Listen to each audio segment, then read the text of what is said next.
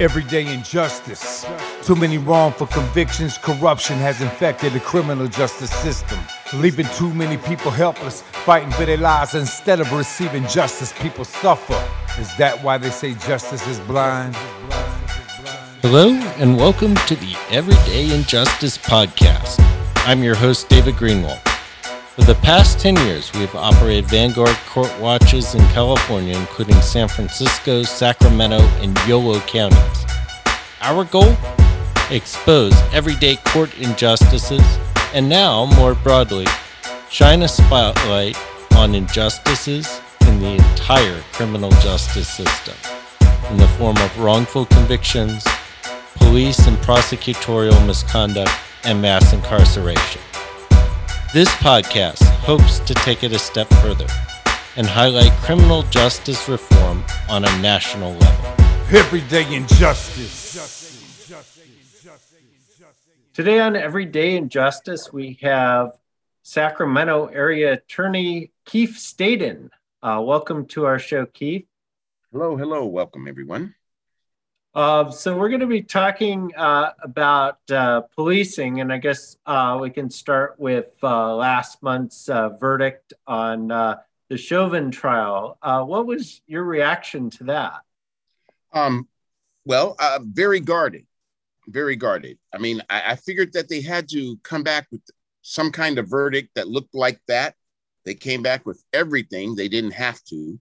Um, But I'm I'm kind of uh, in a non-celebratory mood when it comes to uh, police violence nowadays, um, because, you know, what we've seen is that something good may happen, at least progress may happen in a case, even if it's giving up the uh, the videos, even, you know, or something.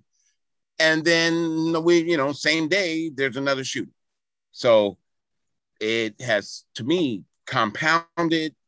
And um, I don't know if it's intentional, but I will guess that it's probably uh, a lack of caring about the position of the public at this time, to tell you the truth, by police. Yeah, they, I, I just don't think they, they care to lower their behaviors. And the Brown case is kind of an example of that. You know, the guy in the car trying to flee, supposedly, you know, I mean, I mean, you know, holding up the videos. Um, then when the videos show, oh, he's not really running over the cops or anything, or driving at the cops, trying to get away from them. So it's hard to justify using deadly force, you know, when the car's not coming at you. So did you watch, I'm real guarded on this stuff now. did, yeah. Did you watch the press conference from the D A this week? Oh, not the D A. No, no. What? Oh, okay. Yeah. No, right. in, uh, in in the Brown case, um, because yeah. basically he's arguing, well, you know, uh, the car is actually a deadly weapon, therefore the shooting is justified. But then later he says something to the effect of, and I forget the exact wording, but it was like, I don't care if he was coming at them or driving away from them, they're justified. See, and that's that's where I have a, a bone to pick with with with a lot of the legislation and the attitudes, and that is that individuals will be displaying behavior that is not putting an officer in danger, that's not threatening an officer, and they get shot. So I go back to the guy, uh, the had, had fella fallen asleep in the drive-thru, and, you know, he pulls up, and then, you know, a little tussle, and he, He may have, you know, grabbed the um, taser, but when he's running away, he's not using deadly force against them when he turns and uses the taser, and it doesn't work, and they shoot him after he fired the taser. And there's no reason to believe he had any other weapon. In fact, I mean, he's running away from them, just like Laquan McDonald. Uh, just there's a couple others where they're literally running away from the officers unarmed. Uh, even you can even say, um, you know, and um, oh gosh, Jacobs, Jacob Blake, Jacob Blake, a, a very good example. Cops are there; they're already on the scene. They're already, you know, measuring things, and he takes a walk around the vehicle, goes and into the vehicle, reaches in. Now, at that point, okay, was there a danger then, a threat to the officers? Well, when you did not pull out anything, when nothing came out, then where was the danger? It looked like a guy who was going into his car. So, but they fire right when, you know, he's about to lean down. So it makes me wonder, why do we get so many shootings um, when an individual is doing innocent conduct, definitely not threatening to the officer? So a car is a deadly weapon, but only if it's driven in a way that it can be used as a deadly weapon. I mean, we use it every day for transportation. So, you know, it's uh, that's the one thing that just is starting to get um, overplayed like a record, you know? We're never, and this it made me think of this, not to go on and on, but it made me think of this. Um, we're not seeing officers who are showing up at the scenes of a burglary, a robbery, or something going on where there is a danger, you know, uh, um, someone's holding someone hostage, you know, those kinds of situations where, where the danger is ongoing, the person's armed, they're firing at, at officers got to do what they got to do to stop that, because the rest of the public is now endangered too.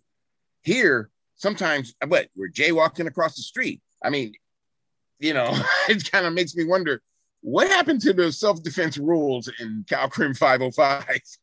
Shouldn't they also apply to officers? So, yeah. Well, just, yeah, just, yeah. One That's of, one of the one problems, of, yeah. One thing I always wonder, and, you know, what I would recommend in a lot of these situations is, you know, if you encounter somebody who's not really a threat to anyone and he, you know, you want to arrest him, but he's not cooperating, you know, if they're in a car, get their license down and get them later when they're in a better frame of mind. I know. And that's the one thing that bothers me. It's like, well, where do you think the person's going to run? They're probably going to run home. Okay. So, you know, look, be waiting when they get there.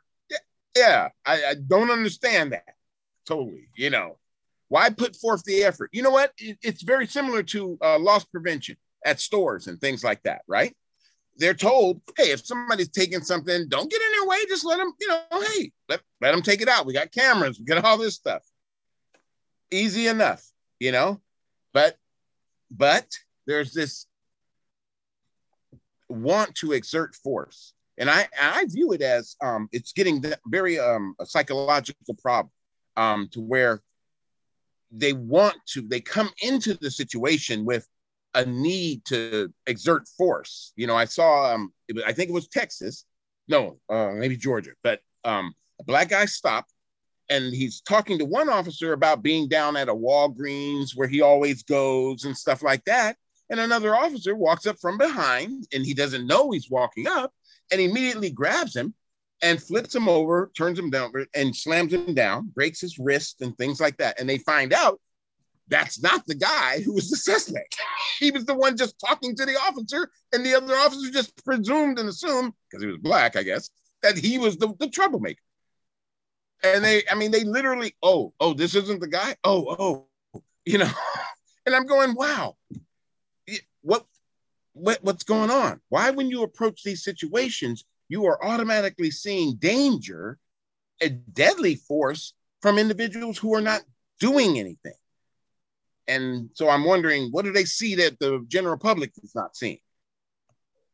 I get a feeling what they'll say, but, you know, we're not going to like it. So how do but we fix it. this? Well, funny you would say that. um, I think it's uh, it is an issue of um, background training and um, punishment. I mean, how do you walk into a situation and you see that somebody is in danger, or yourself interpret yourself being in danger when you have nothing to base it on?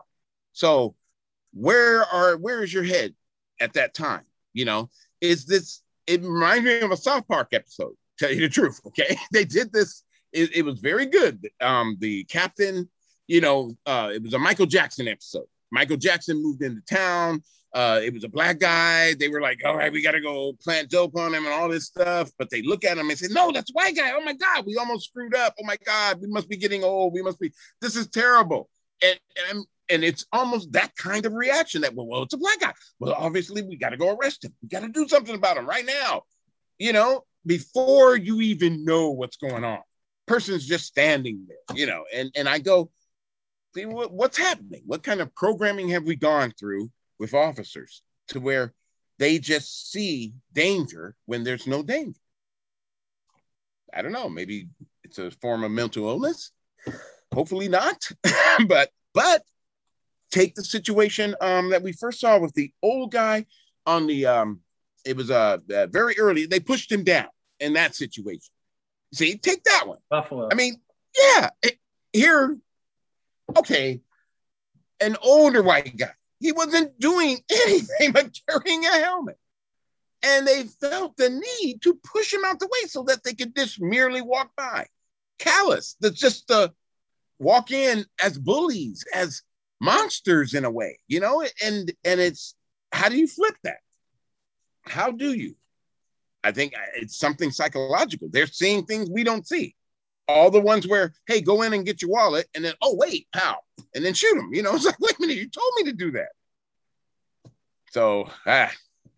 But I, I'm, I mean, and then you hear, I've seen it six, seven times, and it's probably many more, where even upper echelon officers, officers who are about to retire, officers who recently retired, having conversations, they record themselves about how they can't wait for a race war. They can't wait to shoot a nigger down, you know, stuff like that.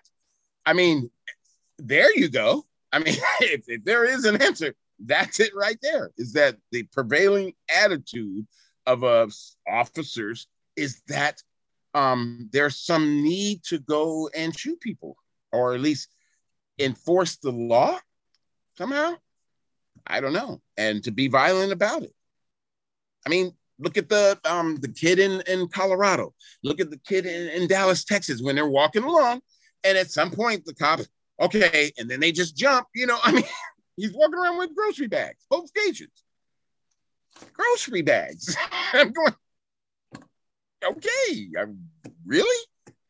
Yeah, I do. It's, we, it's so ridiculous that um, people of, um, people of righteous minds, um, we're not going to take that in and, and, and rationalize it and say that there's anything good about it. I don't even think we can process it fairly because it's not how we want humans to behave, especially officers.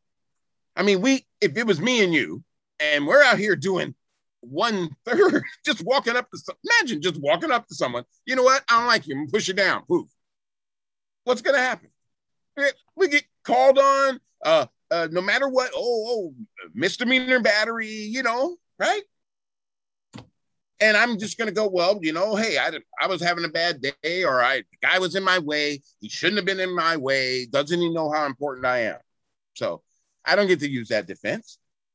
So maybe it's a reprogramming of uh, police officers completely, which is going to be hard to do because we know when they quit one place or get fired, they'll just go to the next jurisdiction who will accept them, which is kind of weird because you know the person already has a mark on them. Who does that for jobs? If you know this person's been stealing at Raley's and Safeway, are you going to guess like, hey, come on in. You can you can now do, uh, you know, my store, Smart and Final, come work with me.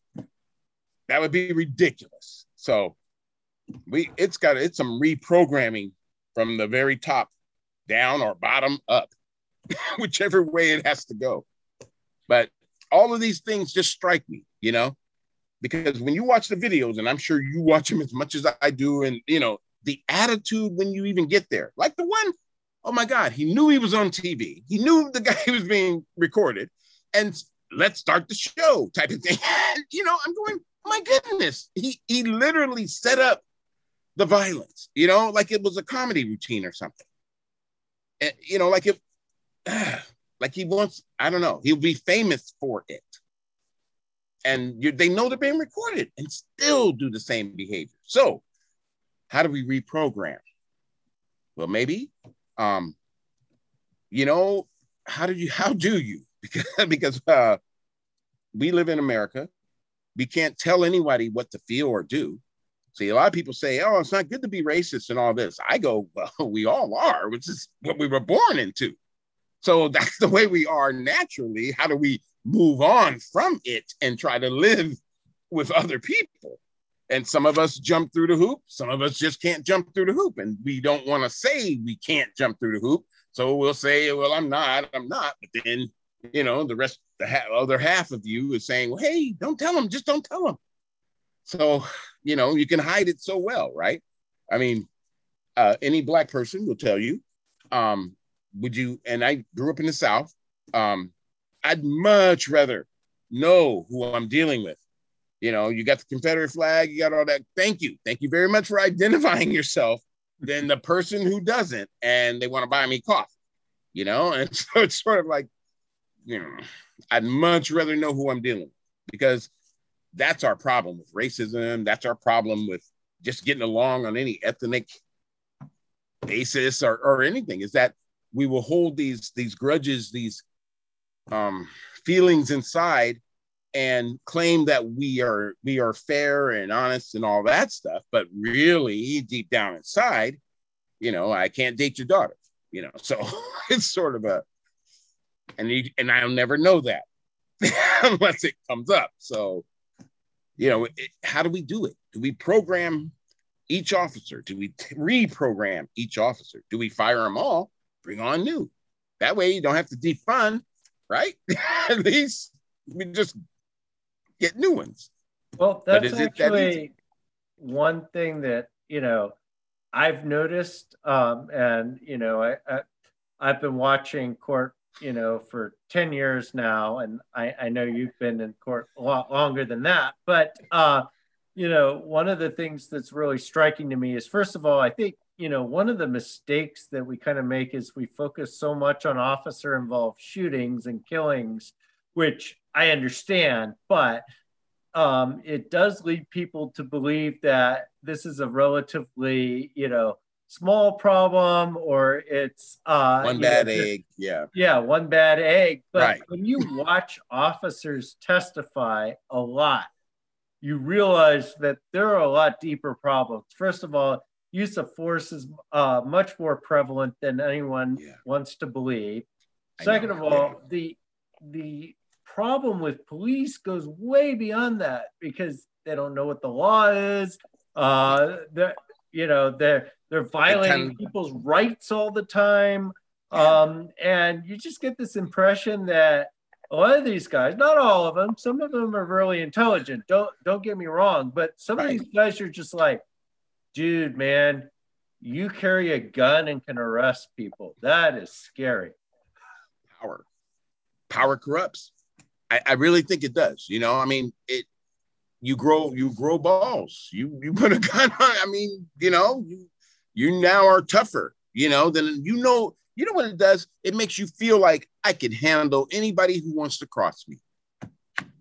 You know, I got my gun right here. I got my badge. I can handle anyone who wants to cross me. If old lady yells at me, I can go handle her. Old old man wants to put give me a helmet, I can push him down. You know, I mean, I, the power. You know, it's funny. Um, yeah, it, uh, it the attitude is something. I don't know how you reprogram the attitude, because when you get there, I think you got to go along. You know, like any team, right? If I came into a football team and they said, this is the way we do things, I'm not going to change it. So I better go along with it. Um, if they're doing things illegal, like hitting illegal, doing illegal blocks, I'm probably going to go along, you know, until I'm caught, because I don't want to disrupt the team. And so that's how new ones, I think, come on. They have to go along. Learn to get along. Maybe they'll transfer if they really don't like it, but they're not stopping anything and they're not blowing any whistles on anything. So we got to wait till someone kills someone or brutalizes someone. And then we learn, oh, maybe, maybe we should have been looking at this person or something, you know, but it's, it's almost, almost, I think it's going to be an impossible thing to do without clearing out, bringing in new.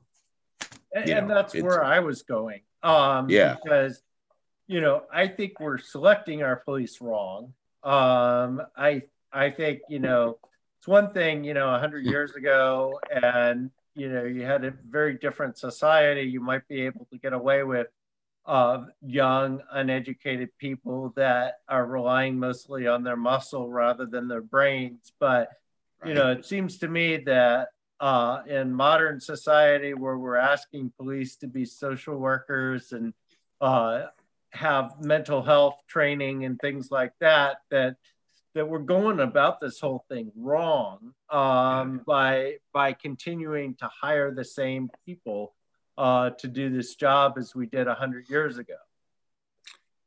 Ex-military, you know, we I mean that is is really prevalent. And I don't know if those are the guys, because those are the same guys that we're seeing with P T S D, who are having problems. You know, there's a group of them that are there, then there's a group of them that are cops. So I'm going, whoa, you know, how does that mix? Also, um, um, also, um, what was I going to say? Oh, when you mentioned about a hundred years ago, um, not ready, not ready. Um, when you a hundred years ago, so we were in a more segregated society, right? And uh, people, that's what the norm was. Now we say that we have uh, mixed, you know, diversity and all that stuff. But my problem is, but the minds did not mix. You know, that didn't, the full full acceptance of diversity and people, you know, many different colors and many different flavors and neighborhoods. Um, I don't think that was visualized, you know, because no one saw it. No one knew what it looked like. It was just something you're told to do. And you can't tell anybody to do anything when it comes to that. Bruce Hornsby said that. Law don't change another mind when all they see at the hiring time is the line on the color bar. So, yeah. So, it's... Um, I did want to kind of move the conversation to Sacramento. Um, yes. So what's happening in Sacramento? Um, by Sacramento, I mean, you know, the city rather yeah. than the state capitol. Exactly. Well, the biggest thing was um, the arrest of the of the officer a few weeks ago, uh, writing the false report. Um, that was huge. Um, from a from a citizen standpoint, I don't think you see how huge it it may be. You know, only one person arrested, but you know they interviewed about nineteen people or twenty people or so. I A got on it. Um, they went out. Found the evidence against the officer's story, the, you know, the video and everything. Um, and they took rapid action, which that's good. Daniel's always been good at that. Um, what it revealed is this way of, and which I always thought might be true is, you know, you stop first, make it up later. You know, you kind of fix your, fix your probable cause or, or your uh, reasonable uh, suspicion in later. So here we had this, this whole situation of them trying to figure out what it is we're going to say that we stopped this person for. And it, got, it just blew out of proportion. It started involving other people. Um, we now know that they take um, flash drives home and maybe on their computer, manipulating, you know, we know there's a report room where people may come to do their reports, where they can talk about, well, what do you think here? What do you think here? Which just adds, you know, fuel to, well, here's how you make that happen, you know, instead of letting something natural and fluid go. So I think for defense lawyers, we're going to have to learn or uh, take it, what we've learned, what we know happens, and use it in cross-examination more, you know, as to how they made their report. Did you take it to the report room? You know, did you did you consult with anybody on this? How many versions did you have? You know, things like that. You can you can at least ask. You're not going to get the the answers, but you know, you can at least ask now. So, because we know now there was this thing going on, and and that that came out almost accidentally. I mean, that was just a, you know, it was just, I mean. Thank God for the one officer, Lundgren, I believe it was, you know, who said, eh, this isn't right. You know, I mean, he could have just kept this business and everything would have been normal. Would have been that easy. And so I hope what happens is they start scrutinizing a little bit more um, from their side, the officer's side, of individuals who may be seeking to find probable cause or do false reports and things like that. But, you know, it, it was just an event that occurred. And I mean, it was almost like, you know, open the jar and you smell it. Oh, wow, that was okay. Okay, we got something there. You know, it doesn't mean all the other jars smell, but that one did. And we found it. So it's a good thing in a, in a lot of ways, you know. And body cams, I'll tell you, body cams and, and H O M's uh, policy on giving them up faster um, has been a godsend. You know, it's, I, without body cams, what would have happened in the last, what, three, four years without body cams? My goodness. So I could understand how uh, the police do not want, did not want them, you know, at first uh, claiming expense and things like that, you know, but if you can buy tanks and everything, you can buy body cams. So, you know, now, though, they forget it's on, or, or thank goodness, you know, so so we can hear conversations that we did, we wouldn't normally hear. We can see things for ourselves, you know. I mean, I even take it this far. Look, the body cam was beautiful for the, the girl that stabbed, was about to stab the girl. You know, that all day, I was like, whoa, I've had to shoot. You know, thank goodness. I mean, thank goodness we do have it on body cam to show what was actually going on. Um, and it saves, you know, us that scrutiny on the officer. And I mean, you see, you saw how everyone just jumped on LeBron because he jumped the gun. And, you know, and it, so it was almost like a, see, we told you, you know, that we do everything right, you know, and I'm going, eh, that was just one thing though. Okay, gosh. But rare that officers walk up to a situation and it's going to blow off like that. Rare. And so in that case, though, thank goodness there was a body cam, because it could have, I wouldn't have wanted any false facts to come out. You know, I would, I wouldn't have wanted to not know that the girl was about to stab this other girl. So, and the officer did exactly what you're supposed to do. So thank goodness in that one. But yeah, yeah, yeah, we're, um, we're, we're going to have to spend some money probably.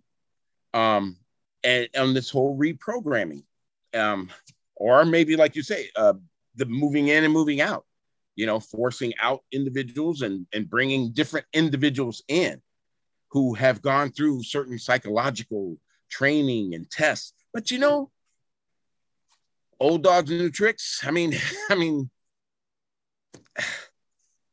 go back to the football team. Football teams, right? Oh, oh, South Park did a thing on this too, right? Where they softened up the no more kickoffs, you know, right? So no more kickoffs because, uh, and in the N F L, right? They changed the whole kickoff thing, and so that you don't have these violent collisions, right? But we have not changed the nature of the game of football, whereby you have violent collisions. So players are always, well, wait a minute, what do you want me to do? You know, just walk up and touch somebody. What do you, what do you want me to do? I have to hit a person.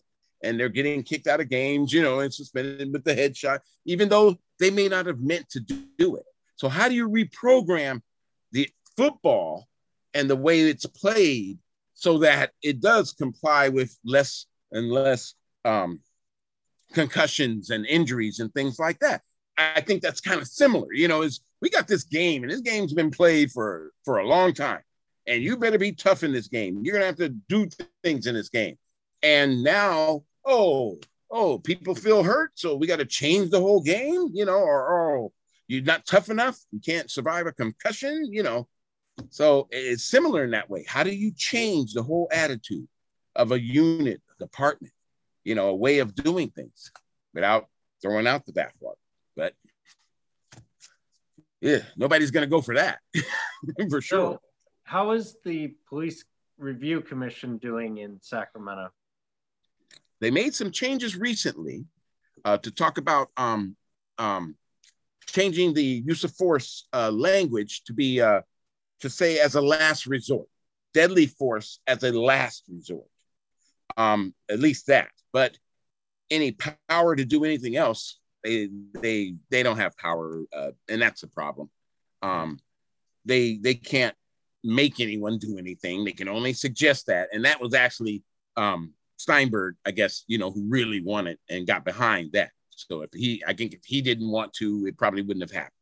And I, I thought about that language. I looked at it while they were doing it, actually, um, and thought about this last resort thing, because I've always said, here's the policy you change. What you got to change is there is never any use of deadly force unless Calcrim five oh five, it is done completely for self-defense, period, or of others, of others, period. No deadly force ever. And and that means that all of these shootings wouldn't have, wouldn't have, wouldn't have occurred. No deadly force. A guy running from you, like you say, uh, I got his wallet right here. We can go to his house later and get him. Why do I have to snatch him now?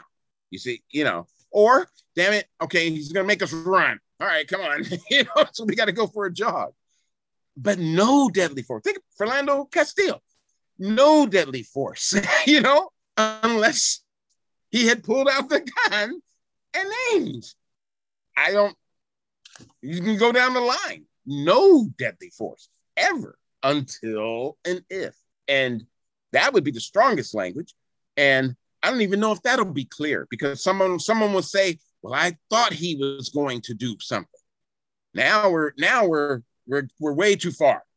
We're Minority Report now. You know, we're like, hello, oh, he thought of something and I read his mind, and you know, now now I can shoot him because I figured he was going to shoot me. Or see, uh, people will argue that stuff, but but that wouldn't be true. No deadly force is the only way. I mean, Oscar Grant doesn't die, right? I mean, yeah, no deadly force. It's just amazing. Yeah, I mean, yeah, but old habits, you know, I mean, you're not going to stop the football players from using their helmet, you know, you're not going to stop them. There's going to be those who will who will continue to do that. And the N F L will struggle, and just like we will struggle with our police departments and trying to teach the new tricks, you know, compassion even. It's, it's gone. It's just gone. So, and how do you teach it now when the, when the, the norm is not to, you know, to, to suspect everybody and everything, which is not true. Okay. I mean, not everybody, but certain people, suspect them from the beginning. The Sandra Blands. I mean, I'm wondering, what did she do? You know, when I can watch her video, and then I can watch two other videos and one guy's beating the cops with their own baton and gets in their car and drives away. And the other pulls a gun on them and they're asking him, please put the gun down and stuff. And he drives away when he tells him he's going to. And the only difference, and I go, Sandra Bland, okay, measure that. She wasn't fighting them or anything like that. You know, she, what did she do compared to those two? They actually assaulted the officers and they drove away. So what was the difference? Well, and the officer the of the completely skin. instigated the Sandra Bland confrontation. I mean, yeah. he could have just, he, he's just like, put out right. that cigarette, and when she didn't do it, um, he, he was threatening to light her up. Um, and and it beca- he turned that into a confrontation when she wasn't a threat and didn't need to turn it into a confrontation. And yet I see these other videos with these guys. I mean, they're beating the cops. They get in the cop car and drives away. And the other, he pulls a gun and says, I'm, I'm frightened of you. And they do nothing.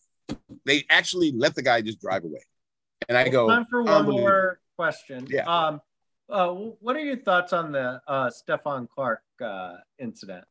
Ah, well, uh, being behind the scenes from the beginning till now.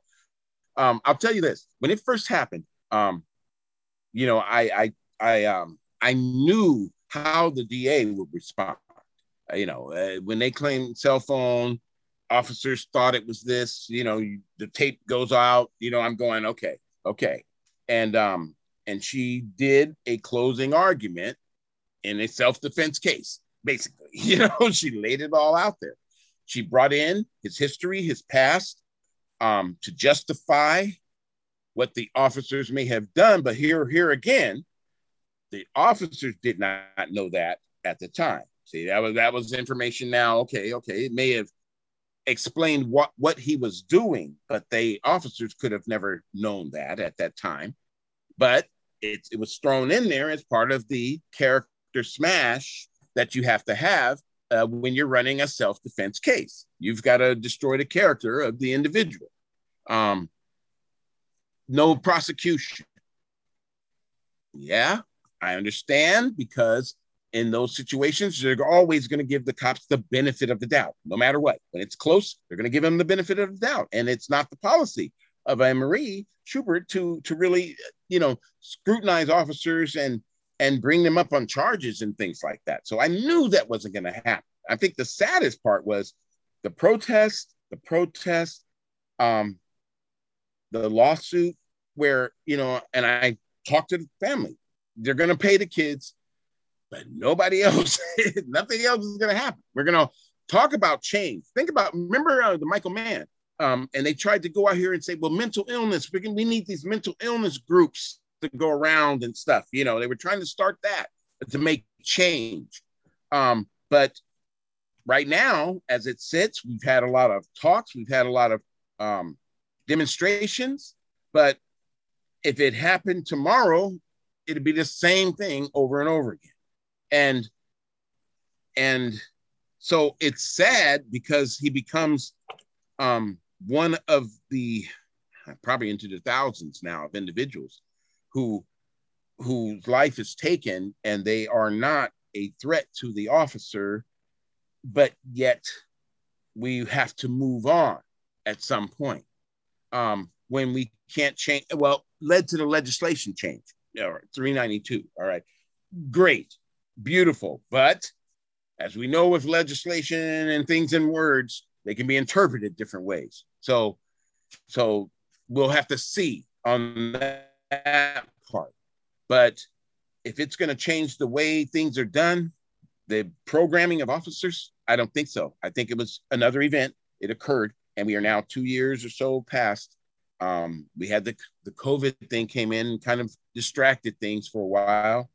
Um, but I don't know going for, the good news is that the foundation, uh, it was a, a good awareness, at least here in Sacramento, um, put Sacramento on the, on the forefront of, of the police issue.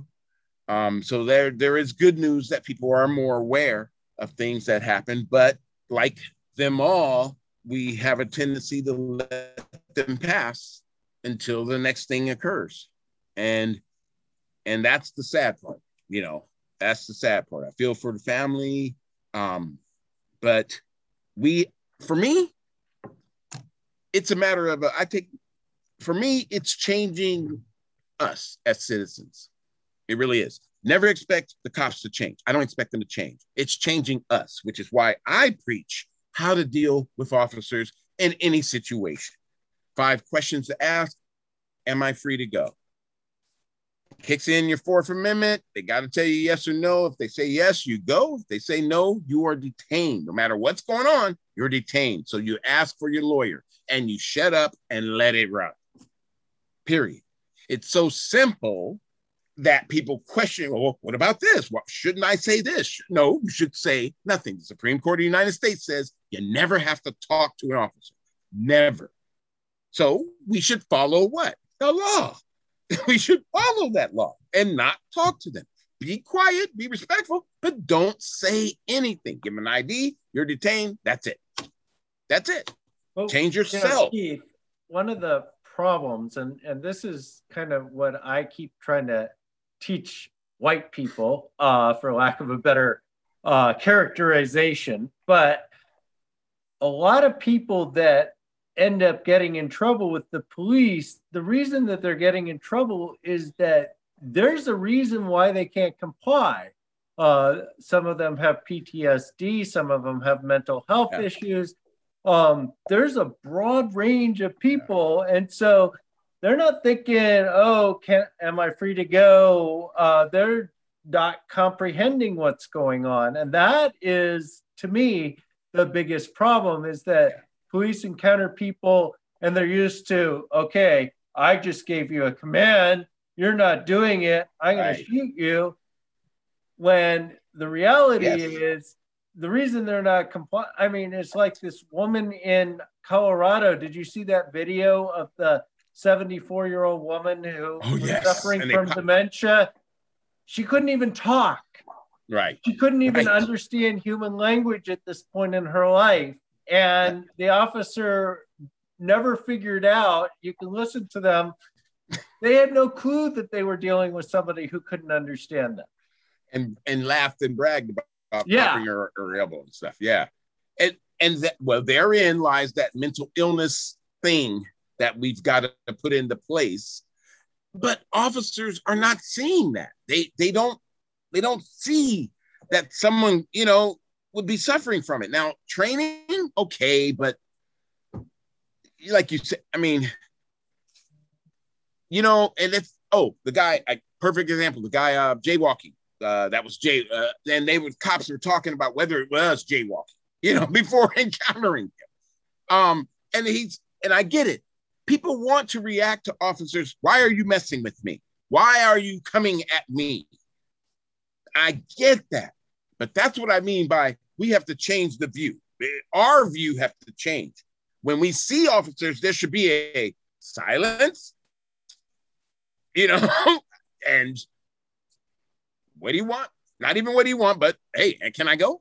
No? Okay, I'll stand right here.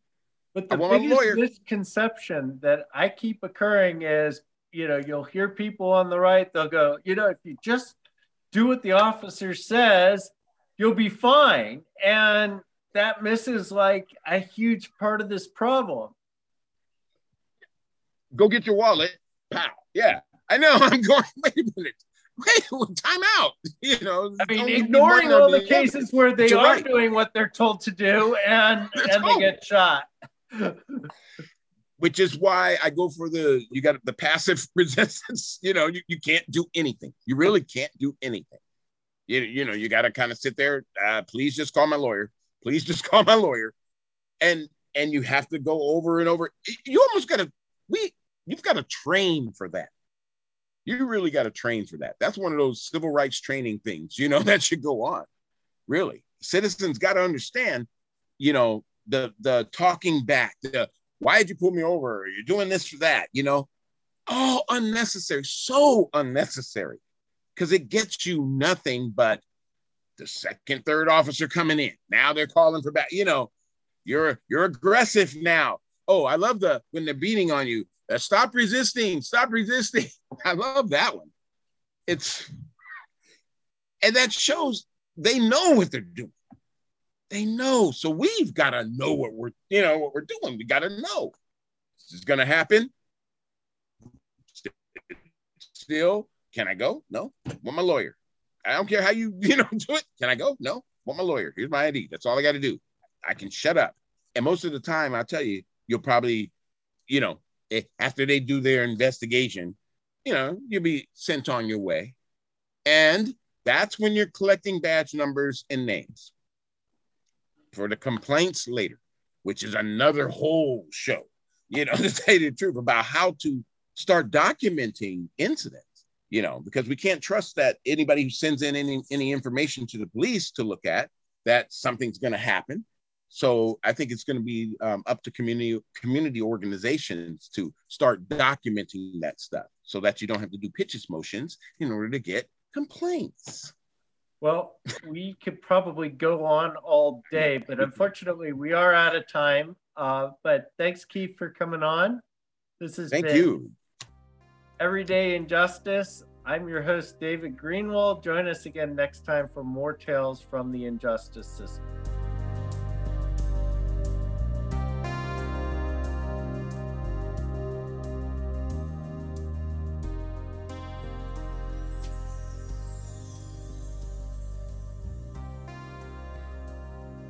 Thank you to George Powell and Norman Mousequake Barrett for the use of our opening, Everyday Injustice. You can see more of George's music at w w w dot justice for george powell dot com. That's justice for george powell, all one word, dot com.